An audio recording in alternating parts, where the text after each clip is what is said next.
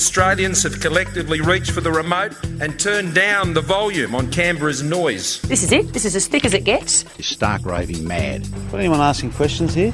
What is happening to mainstream media? You are fake news. Well, I think sometimes we can disagree with the facts. I have never had more fun in my life. This is Represent. Represent. Represent. Represent. Represent on SYN Nation. Good afternoon. You're listening to Represent on SYN Nation. I'm Claudia. And I'm Maggie. Um, we've got a lot of things to cover today. We'll be covering um, the shock victory of Alexandria Ocasio Cortez in the US in the New York's 14th District.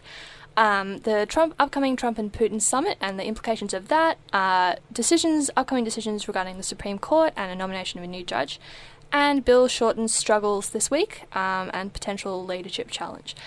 And of course, we'll be having head to head, where this week we'll be looking at current topics and trends um, with celebrity culture and politicians, um, with regard to the Chinese government putting a cap on celebrity wages. So, first of all, we're starting with a more positive story. Claudia, do you want to jump us right in? Yeah, absolutely. Uh, this is like such an exciting story for me personally. This is like my favorite good news news story of this year. Um, a woman, 28 year old woman called Alexandria Ocasio Cortez, um, has just won the Democratic primary in New York's 14th congressional district, um, mm-hmm. um, which is like a very traditionally Democrat voting area, so it almost um, guarantees that she will actually get into Congress. Um, yeah, she is a member of the Democratic Socialists of America, and she is uh, really the definition of an underdog, and it's a really, really shock victory to the extent that most major news outlets actually did not even cover her campaign and are now covering it after she's already won, um, which is a little bit shocking. Yeah, there was no coverage from the New York Times on it at all, and the Associated Press, when they did cover it, they just described her as young challenger without even giving her name. So, yeah, it's just like a really big surprise and sort of a, a change in fortunes for the sort of progressive side of the Democratic Party. Um, mm. Yeah, that's the I guess the main piece of news or like surrounding it. She really ran on a abolish ICE platform as well as like a lot of the big sort of Sanders esque themes that have been like gaining momentum and gaining legitimacy in the Democratic Party, Medicare for all and jobs guarantee, um, yeah, ending mass incarceration and so on. So yeah, mm. it's really I exciting. Wonder, yeah, I wonder if it's more so her personal charisma that sort of, I suppose, gave her more success than Sanders did, or possibly it's the fact that Trump went into office in the middle, or whether it's a mixture of both elements. Yeah, it's really interesting because it, the, there's something in the dynamic must have changed because, like, yeah, the sort of uh, our revolution section of the Democratic Party have tried to run a bunch of like. Uh, progressive candidates under mm. that sort of like underdog anti-establishment banner, um, and the vast majority of them have failed. Um, a lot of them have been very similar candidates um, to Alexandria, so it's like very um, interesting and not entirely clear why this is such a different situation. Um, yeah, she was usually, uh, all these candidates have been hugely outfunded, but she was as well. She got uh, 10 times less funding than her opposition. Mm. and yeah, just got most of her donations out of really, really small donations from people. So she obviously had a groundswell of popular support, but no media coverage, very little funding it's hard to see like what the real like root of this victory was. Like, yeah, it's.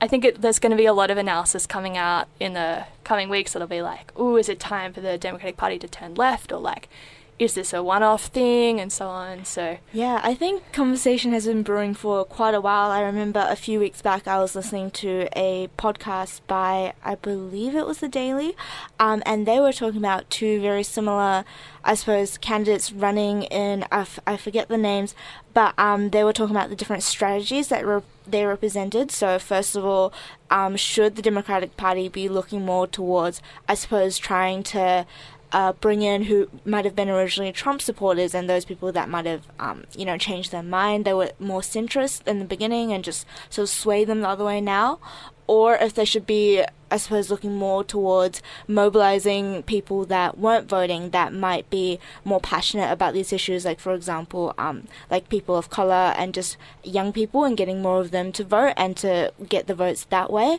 And it seems like in this case, maybe perhaps they should be going for that latter option. Yeah, totally. Well, like um, I read something about like the whole infrastructure of her campaign was designed for people who were doing this for the first time, like first-time donors, first-time voters, and so on, um, which I think is really interesting. Um, but yeah, I think uh, there's been a really strong argument made that like the Democrats need to move left and make a sort of bolder, I guess, case for themselves rather than trying to shave off little bits of the centre right. Um, but that actually hasn't really been proven in terms of electoral results. So we'll mm. we'll see. I guess these things are always. I feel like every time there's a shock election result, there's always people trying to say like, what was the one thing that caused this? Like it was yeah. racial demographics, or it was this one thing. And I think it's never really like one thing, unfortunately.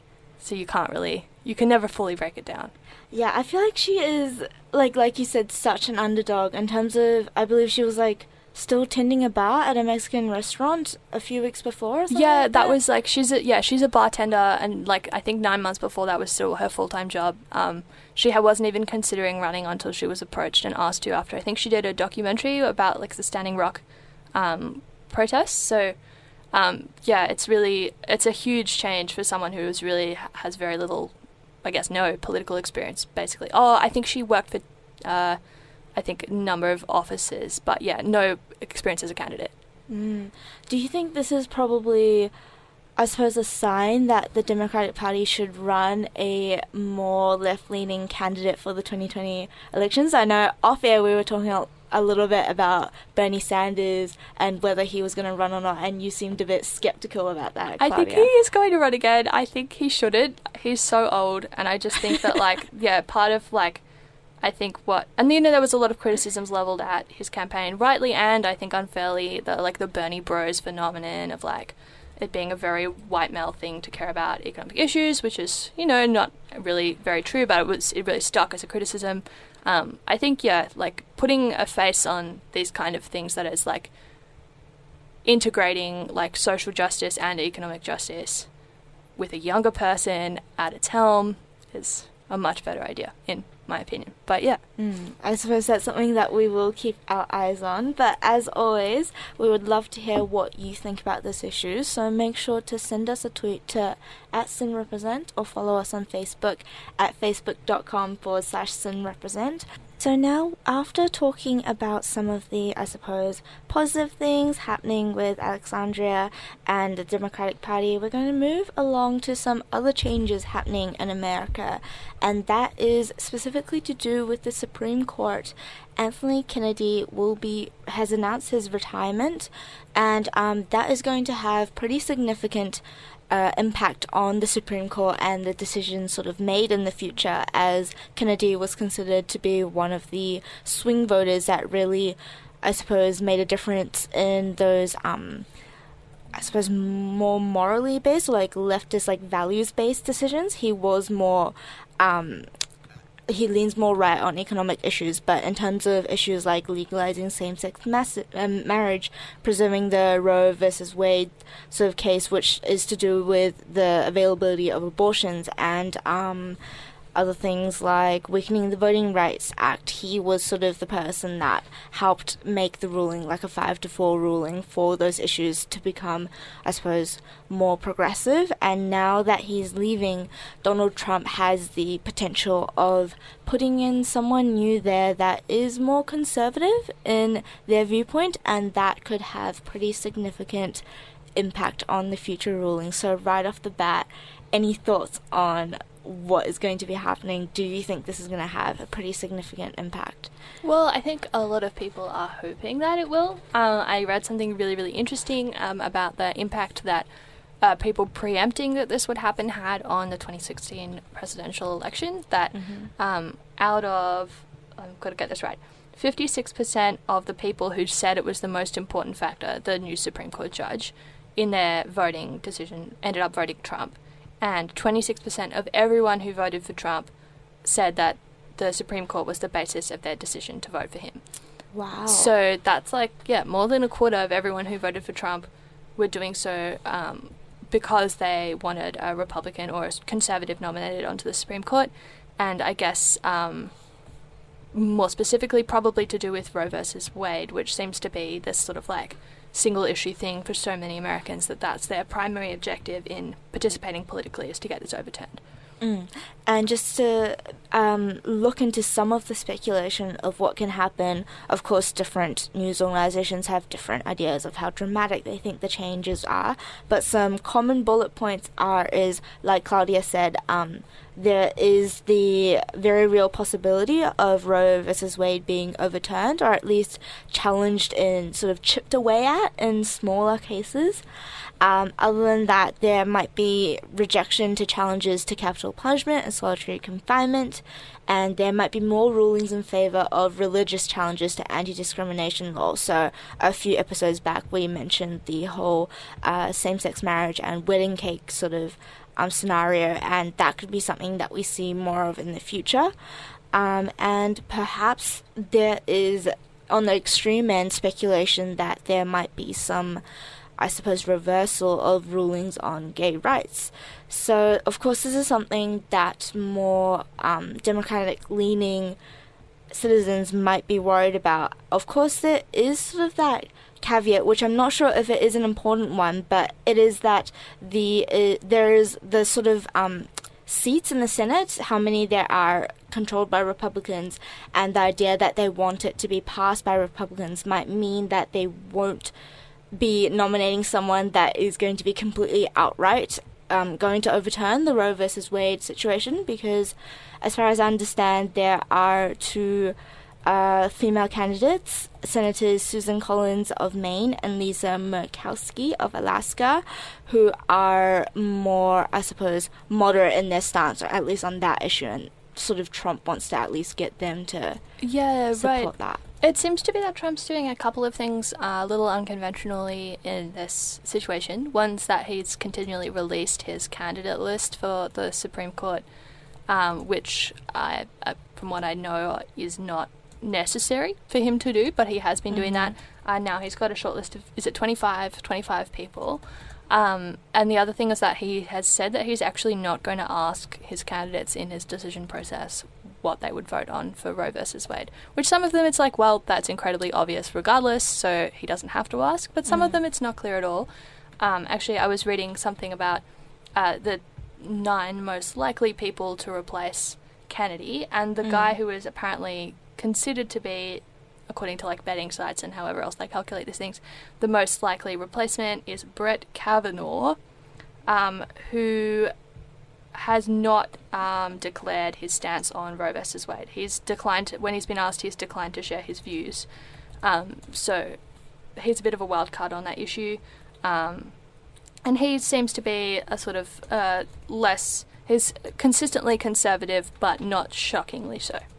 Right. Yeah. Right. I mean, this is certainly going to be interesting to follow. I think there was some speculation. I do think there is some grain of truth to that. Potentially, if Trump has been buttering up Kennedy to sort of convince him to retire as soon as possible. Yeah, that is so interesting.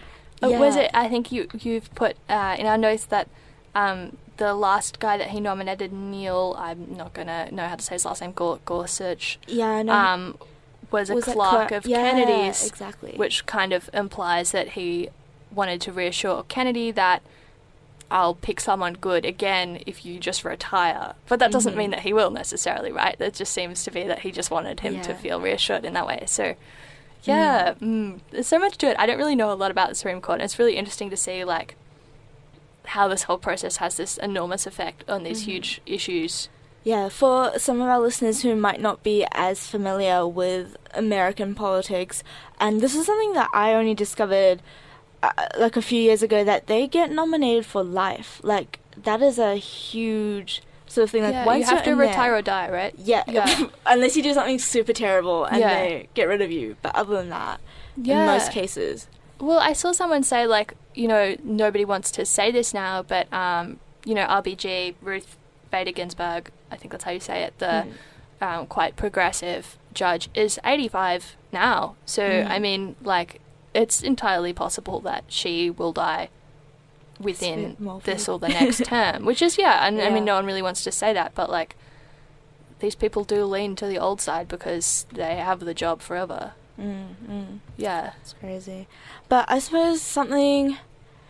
I wouldn't say it's positive, but at least it's probably unlikely that in the very near future that anything is going to be done about Roe versus Wade, just because um, in order for the Supreme Court to have any, I suppose, say or like re- to relook at the issue, a state would need to pass a law that is clearly incompatible with the Supreme Court's current Oh, approach. okay. Right, they need a reason to look back into yeah, it. so All right, that people can't just bring it up.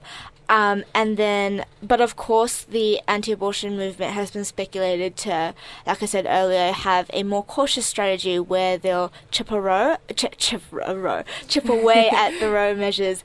Um, so instead of getting outright banned, sort of just trying to get rid of the legitimacy in certain Right. areas. So Oh, that's so interesting. I think it's so crazy, like the impact that the whole evangelical movement has on U.S. politics. Which, like, obviously, we do have like a Christian right in Australia, Australia, but it's a, just a whole different thing. hmm It's Yeah. crazy, I, and it's like insane to think that once this po- person is um sort of appointed, you don't really know for like the, it could be impactful for the next two decades. Let's Yeah. say it's not sort of just on this singular issue that we can predict. There's so much that we don't know. Yeah, I mean, and people change too. Like, I think there are a lot of cases of Supreme Court judges like just being a completely different person to what they were nominated for in Mm. the end, um, or just yeah, doing these wild card votes, um, or yeah, or just swinging, which is yeah, that's a huge amount of power for a single person. hmm And uh, what I found interesting is like when you think about the pillars of democracy, it seems like Donald Trump has had pretty big impact on all of those. Like with, for example, the media, the fourth estate, that's sort of a way like trying to like undermine sort of the more left leaning and like media, and then calling it fake news. Mm-hmm. And now this sort of like literally this opportunity fell into his lap Yeah. with some of his own planning of course Yeah. that he's now able to have such like a big impact on the judiciary side of like you know how the country's sort of like political leaning is going to progress it's Yeah, totally. That's such an interesting analysis of it. I really think that like um, it's interesting as well. I was reading through the different like top nine candidates, and a lot of the, like all of them have been rated on their personal beliefs with relation to like presidential power and the power of the executive branch, which is obviously something that is particularly close to Trump's heart in a way that it, it isn't close to everyone's, and he will be choosing based on people's beliefs on that, um, which is a little scary to think about. But I think it's one of those things as well where, as the presidential power expands, it's actually incredibly hard to reduce. So it just keeps getting larger and larger. Mm. Certainly something to reflect on and an interesting story to follow in the coming weeks. So now we're going to move along into another, unfortunately, American-centric story, but at least we've got It's one of another country, weeks. right? At least we've got another country involved, and that is Russia as well. And yes, we are going to be talking about the Trump and Putin summit that is scheduled to happen in Helsinki. I might be murdering that. No, that's that's it. Okay, yes. In Finland on July the 16th. So quite soon, in about a month's time. Listen that. And um, they're going to be meeting, and according to Trump, they're going to talk about everything. Everything's on the table. Um, there is a bit of speculation about what they're going to be talking about. We'll go into that a bit later. But uh, I, I suppose there's so many things to unpack here. For example, this meeting is going to be happening just a few days after the NATO summit, which is happening in Brussels, and that is on July the 11th and 12th. And there's sort of discussion about um, if there's going to be, I suppose, conflicting messages being sent, especially since Trump has uh, sort of said. I wouldn't say bad things, but Yeah. negative things about Hmm. NATO in the past. Yeah, absolutely. And I think also recently and potentially relatedly has been advocating for Russia to be let back onto The G7. the G7. Well, I Yeah. guess it would be G8 again then. Mhm. Um, yeah, it's he's Yeah. playing a lot of different games at once, and I'm very confused. hmm And like it's yeah, he is a very confusing man. um, it's, especially this is something that we talked about in past episodes as well. Just looking at his attitude towards allied countries compared to his attitudes towards countries where he there should be a bit more caution and wariness. It's just sort of not it's it seems completely unbalanced like if we think about the sort of harsh sort of tariffs and discussions he's had with like Trudeau of Canada Hmm. and just sort of the recent meetings when he went to the UK it's just interesting that the different lines that he takes. I think the distinction that you can sort of see there, um, that I've seen a lot of people make online, is that Trump loves autocrats, and he Mm. really respects and admires autocratic leaders, and what he aspires to be he aspires to be like them, and I think he relates to them in some way, and so his approach to those meetings is like completely different. Um, and like a little bit strange. Like I was reading an analysis of where people were saying that like I wish I could remember who this was because it was really um, interesting that like Trump has this approach to negotiation where he sees negotiation as a goal in and of itself and like if he's had a good conversation with someone he's like yeah we had a good conversation like that's a diplomatic victory like regardless of any ends that like would come out of that conversation and like it's all about like personality and flattery and like you know sort of social manipulation rather than like all the normal processes that like are set up around a negotiation that involve a bunch of people. He's like, it's me and this other charismatic leader, and we're talking it mm. out. And like, he seems to really think that like, yeah, th- that he can convince people with the sheer power of his personality because they like each other and stuff like that. Which is, yeah, it's really strange. I guess that's his whole Art of the Deal thing. But um, it does seem like uh, he comes away from a lot of meetings with really powerful leaders with a lot less than what he wanted to get because he's sort of I just somehow like dazzled by them. Like I know he went into um, meetings with China last year when his main objective was like, you know, uh, restricting Chinese trade and like threats to American trade that way, and then came out of that and was like, oh, uh, we're gonna help China do more trade, and everyone was like, what? And then you know, similar criticisms were made of his North Korean meeting. It just seems like he's so easy to like bowl over with like power and shows of power, and like the same thing with Saudi Arabia again. Like I think what's interesting is I remember when he first into o- first went into office, there was sort of, um, I suppose, investigation into how well he did as a business person, and then it showed that a lot of his businesses failed. He just had a lot of money because of his dad. You yeah, know, he like, could just bail not- himself back out. yeah, he's repeatedly. not that great of a negotiator as No. he wants America to believe. He's not, but that's obviously so much what his like persona is crafted around this idea that like, oh, I'm a charismatic dude, and I get in a room with another powerful guy, and we recognize Mm. each other, and we can talk it out, and it's like, well, it's scary for the rest of us. Yeah, like especially considering all those examples that you gave, where America or the, the free world, should we say, has gone the short end of the stick. Like, for example, digging into that North Korean example, I know we've covered that heaps on the show, but um, if you think about it, all Kim Jong Un sort of promised at the end of that first meeting it was the goal of denuclearization and working towards that which is very vague very fluffy there's not really pragmatic steps sort of set as to how that would be achieved totally. Whereas like Trump uh, agreed to stop military exercise with South Korea beginning like immediately, right? Yeah. yeah and then that for north korea also seen as a propaganda victory you know um, and basically because not only did he get that specific tangible thing of having those military exercises stopped which i think will help show him in like a better like better light to his own citizens in terms of like look look at what we helped like get america to do and also in terms of the world stage it's sort of saying oh look he is worthy of being at the negotiation table like never mind the human rights sort of violations never mind like the nuclear sort Yeah. of developments happening in the background That's such a good It's point. totally legitimizes him as someone worthy to be on the equal sort of playing field which is there are problems surrounding that I Yeah, like. no, totally. It's Mhm. that it's pretty unprecedented, like for people to be considering North Korean dictator as like just a world leader you can negotiate with. Um, but yeah, I think this will be really interesting. I, I find the way Trump talks about things just like so baffling and inscrutable that like I, I can't understand how he could even say a single one of the things that he says.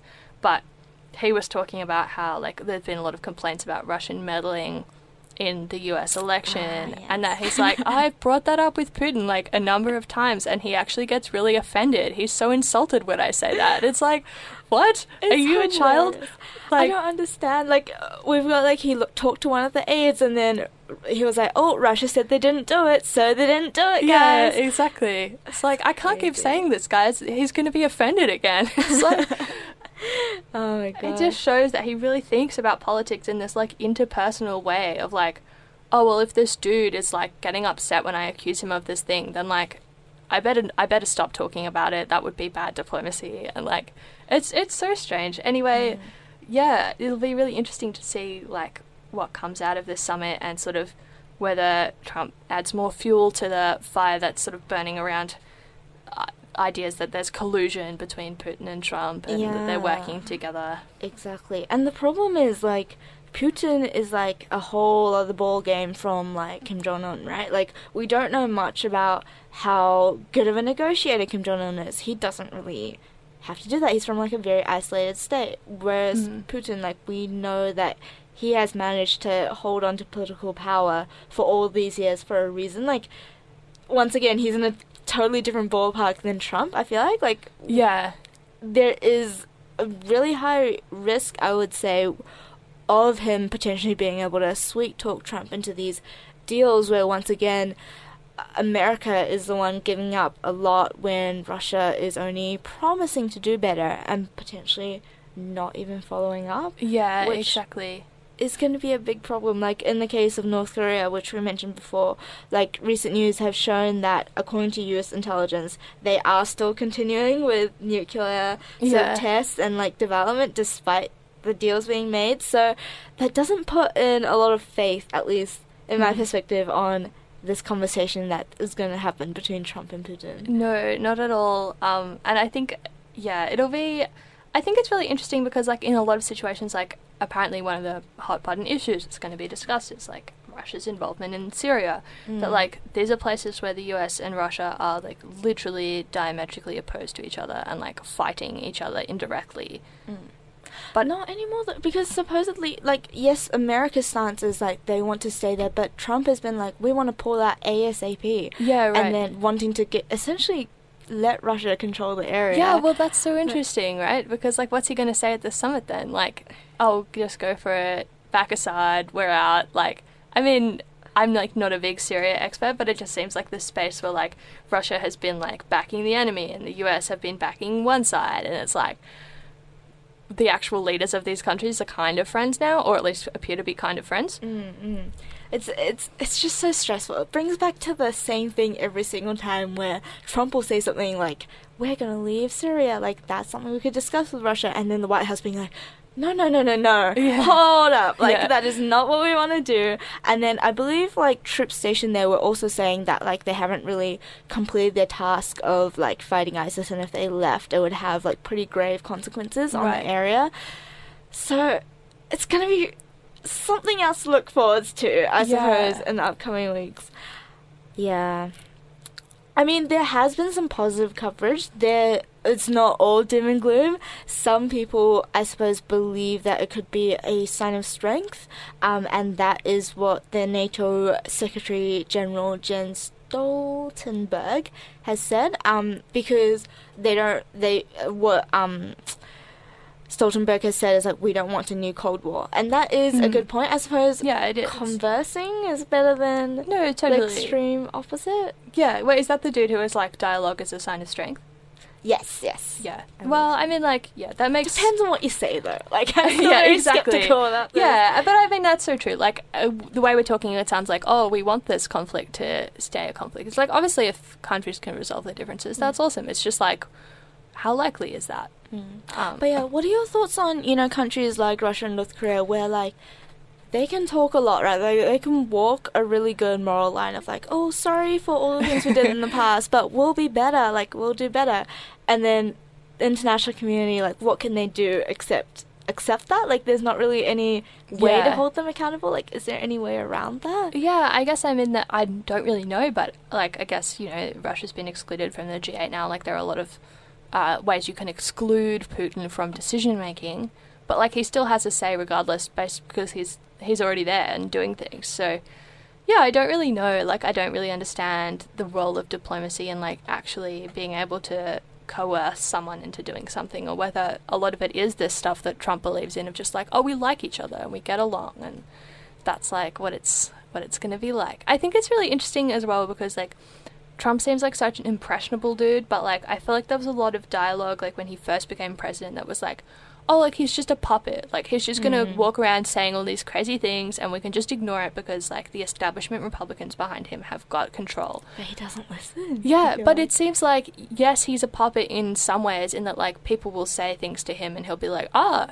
I believe that now. We're doing that now." But like and he like is obviously incredibly receptive to people being nice to him and wanting to be his friend. But he does seem to ha- be making the final call, like, and a lot of times his advisors have had to backtrack and been like, "Oh, sorry, he's not doing that." Oh wait, no, he is now. Oh, okay, never mind. Then he's doing it now. you know? Yeah, it's it's always a surprise with Trump, and I wish I wish we hadn't like we don't need to cover more of this, but I have a feeling this is going to be turning into the Singapore Summit 2.0, 2.0, where we'll yeah. be talking about it a lot over the coming weeks. And now we're going to bring the story a bit closer to home, and that is whole, whole debacle with Bill Shorten and some of the comments that he made on Tuesday that he retracted just yesterday. So it was just simply the word yes. But let's put that into context. What actually happened was Bill Shorten um, said that the Labour government would repeal corporate tax cuts for businesses with a turnover of between 10 million and 50 million after being questioned by a Fairfax reporter. And um, I suppose there was a lot of backlash to that because um, originally, so the government, uh, something that we've covered before, wanted to cut the tax for businesses from 30% to 25% for all businesses.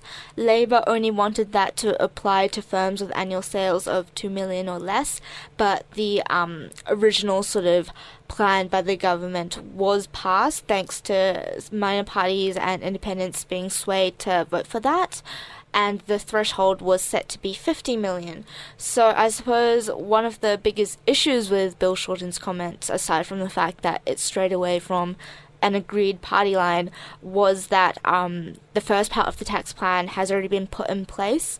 So that means for firms that are sitting in that sort of 10 to was it 10 to 50 million bracket, it would essentially mean that they would have to pay higher tax supposedly if Labour was to overturn this policy, as even right now they are enjoying a 27.5% tax rate, and that is going to be falling to 25% just tomorrow, so which is the first day of the new financial year, and then that sort of shifted the whole conversation towards um, is Bill Shorten trying to attack all these family businesses instead of before, where there was more criticism on Turnbull about um, being like a big a tax break for all these big like multi um, national companies, and yeah. Yeah. Any big thoughts on that? I mean, none really. I mean, it's really interesting for me. I've been overseas for three weeks, and like the mood before I left was very like Turnbull was really being framed in this like yeah big end of town as the cliche goes way, and like Shorten was looking really good, um, and now it seems like the mood's completely changed. Which okay, I I'm very confused by this whole thing. So I guess I have two kind of questions. Hmm. One being like, this is Labour policy already to not have these tax breaks for those that bracket, right? So why is it so controversial for him to say they'd repeal it? And the second question, no, actually, that's my only question. Mm. Yeah. I think the biggest issue is that the entire party hasn't really come to a consensus as to what exactly they would do. I think that's partially because they were scared of this backlash in terms Right. of the policy already being in place and family sized businesses sort of benefiting from that and taking that away from them. Right. And then that sort of, I suppose, if that was something that the party decided to go along with, then there wouldn't have been that backlash, and Right, uh, I Bill. Shorten would have been backed up by like the finance sort of ministers, but instead he got no sort of backing. And then I believe a um, minister who spoke to a Hobart radio station, I forgot the name, my apologies, um, ended up getting grilled on this, and his response was like. Well, I guess that's the captain's decision, so Oh, we'll right. go along with it. Yeah, So right. the the biggest issue with that, and something that Bill Shorten hasn't done very much of in the past, is he's sort of took a decision that the party hasn't really pre-approved yet. Right, I see. So it's like it's one thing for Labor to be like, "Oh, we didn't want these tax breaks and we didn't Mm. vote for them," but it's another thing to say, "Oh, we actually will take them away." Yes. I see. Okay, that kind of makes sense. I guess yeah, I remember what my other question was, which is now there seem to be all these conversations re like Anthony Albanese, which seemed to crop up every few years or so. as a potential alternative leader. And I know I didn't actually follow this up, but that he did some sort of manifesto speech, which seemed to be very him, like going out on his own and giving his own views on something that people saw was like a bit of a daring move. But Albanese is the like representative for the left of the Labour Party. Mm-hmm. It seems confusing to me that when the backlashes come from the right of the party, that then the leader of the left should take over. Like, I don't, I would never pretend to be privy to like internal Labour dynamics, but Mm. it seems really strange to me that like Shorten's sort of gone left on this issue, and people are like, oh well, this is bad. We should replace him with the left guy then. Yeah, I feel like it's more so just his leadership and decisions rather than like that specific um, issue and his stance on it. I think it's just him taking a position that the government, uh, not the government, sorry, the entire party wasn't like privy to. That that was like the decision being made. I think that's the biggest yeah, issue. right. I don't. It's more like a leadership style issue rather than Yeah, content. exactly. Mm, okay. I don't think personally. I th- I feel like there is a bit of speculation right now, as you said, whether someone else will be taking over for um, you know, of the party, and I think a lot of discussion is around the tipping point, and I feel like at this point the tipping point hasn't been reached, but there has been speculation that the tipping point might be after the whole um, by-elections take place, where there's five going on, and two of them. Labour, there's been signs on the polls that they might not actually win the seats, which is a huge deal. Yeah. Usually, I believe in the in the past hundred years, there hasn't been a circumstance where the acting government has won the seats and the Yeah. opposition hasn't. And if That's that crazy. A hundred years. exactly, if that happened under Bill Shorten, that's going to be very difficult to recover from. Yeah, well, I remember when we covered the by-election in a previous show, like we were saying that like if he lost those seats, that would be like a leadership challenge to him, almost certainly. But like at the time, we were being like, but that would never happen. Mm. So yeah, that's really uh, that's really interesting and like crazy how things can turn around so quickly.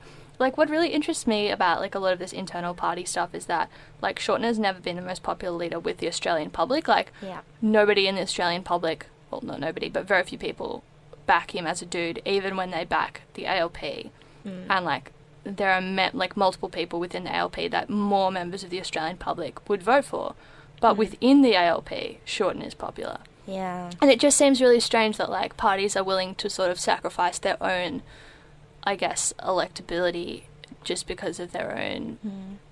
I think it's the fact that they are leading by such a slight margin, and Yeah. with the sort of whole nightmare of the Gillard and Rudd sort of, um, should we say, fight for leadership, Yeah. like so recent and fresh in people's memories. I think that's part of the reason, at least speculation wise, as to why there hasn't been Yeah, why challenge. it's been left there.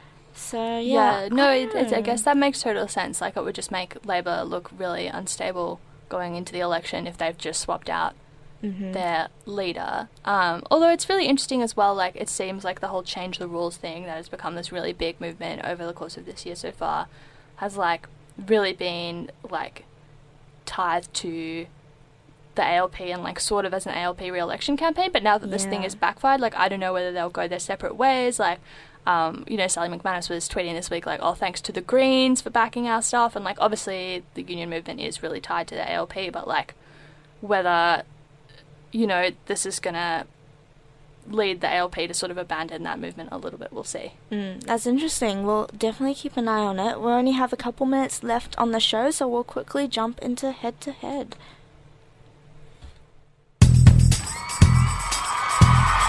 This week we're going to a little bit about celebrities, politicians, trying to get a bit more relevance for our show in terms of that, and that is to follow up on the story of the um, Chinese government sort of deciding to cap the income of celebrities. So um, this was on the back of discovering sort of yin yang contracts existing for celebrities, where on one hand, on one piece of paper, it'll show that they're going to be earning this much, but on another piece of paper, it shows a, an extremely high amount that's way higher. That's actually So what it's like a getting. tax evasion thing. Exactly, Right. exactly. And um but of course there's been discussion about like what is actually the background to these laws being put in place. Like some people think it's the Chinese government trying to curb um, the power of celebrities to send like social messages. Once again, wanting to hold on to the power of like directing conversation and just Mm. sort of like their influence over people. Yeah, it was interesting. Like they came out saying, you know, they wanted to stop young people like worshipping money and chasing stars, which is like such a moral argument to make that you would probably not feel comfortable making in other countries, such as our second example, which is the US, which has had, uh, in my opinion, a disproportionate number of celebs in government. Um, there has been, quite famously, um, Arnie, Arnold Schwarzenegger, was a governor of California. Ronald Crazy. Reagan was the president. Clint Eastwood, there's a bit of a theme between these guys, these sort of rugged Western types, um, was the mayor of somewhere. Um, and now Cynthia Nixon from Sex and the City is running for governor of New York, um, which is quite exciting in my opinion. Um, Yeah, it's crazy so- how there's so much overlap between. Well, actually, not that much considering we could only find three. Oh, these were just the people that I personally had heard of. The Mm. list was exhaustive, but I think they were all old people that I didn't know. but that said, you know, like that's the question we pose to you, I guess. Is it better to have the government disciplining your celebrities or elect your celebrities? Ooh, what an interesting question to end on. But that is certainly something that we want to hear from you. Apologies that it was such a short head to head session, but we do have to go. This is all we have time for this week. But of course, we'll be back next week, 3 to 4 pm on SYN Nation and streaming online on syn.org.au. Stay tuned for its literature. Remember, you can catch up on past episodes by listening to our podcast on iTunes and Omny. And of course, send in your feedback to us through Twitter, SYN Represent, or on Facebook forward slash uh, facebook.com forward slash SYN Represent.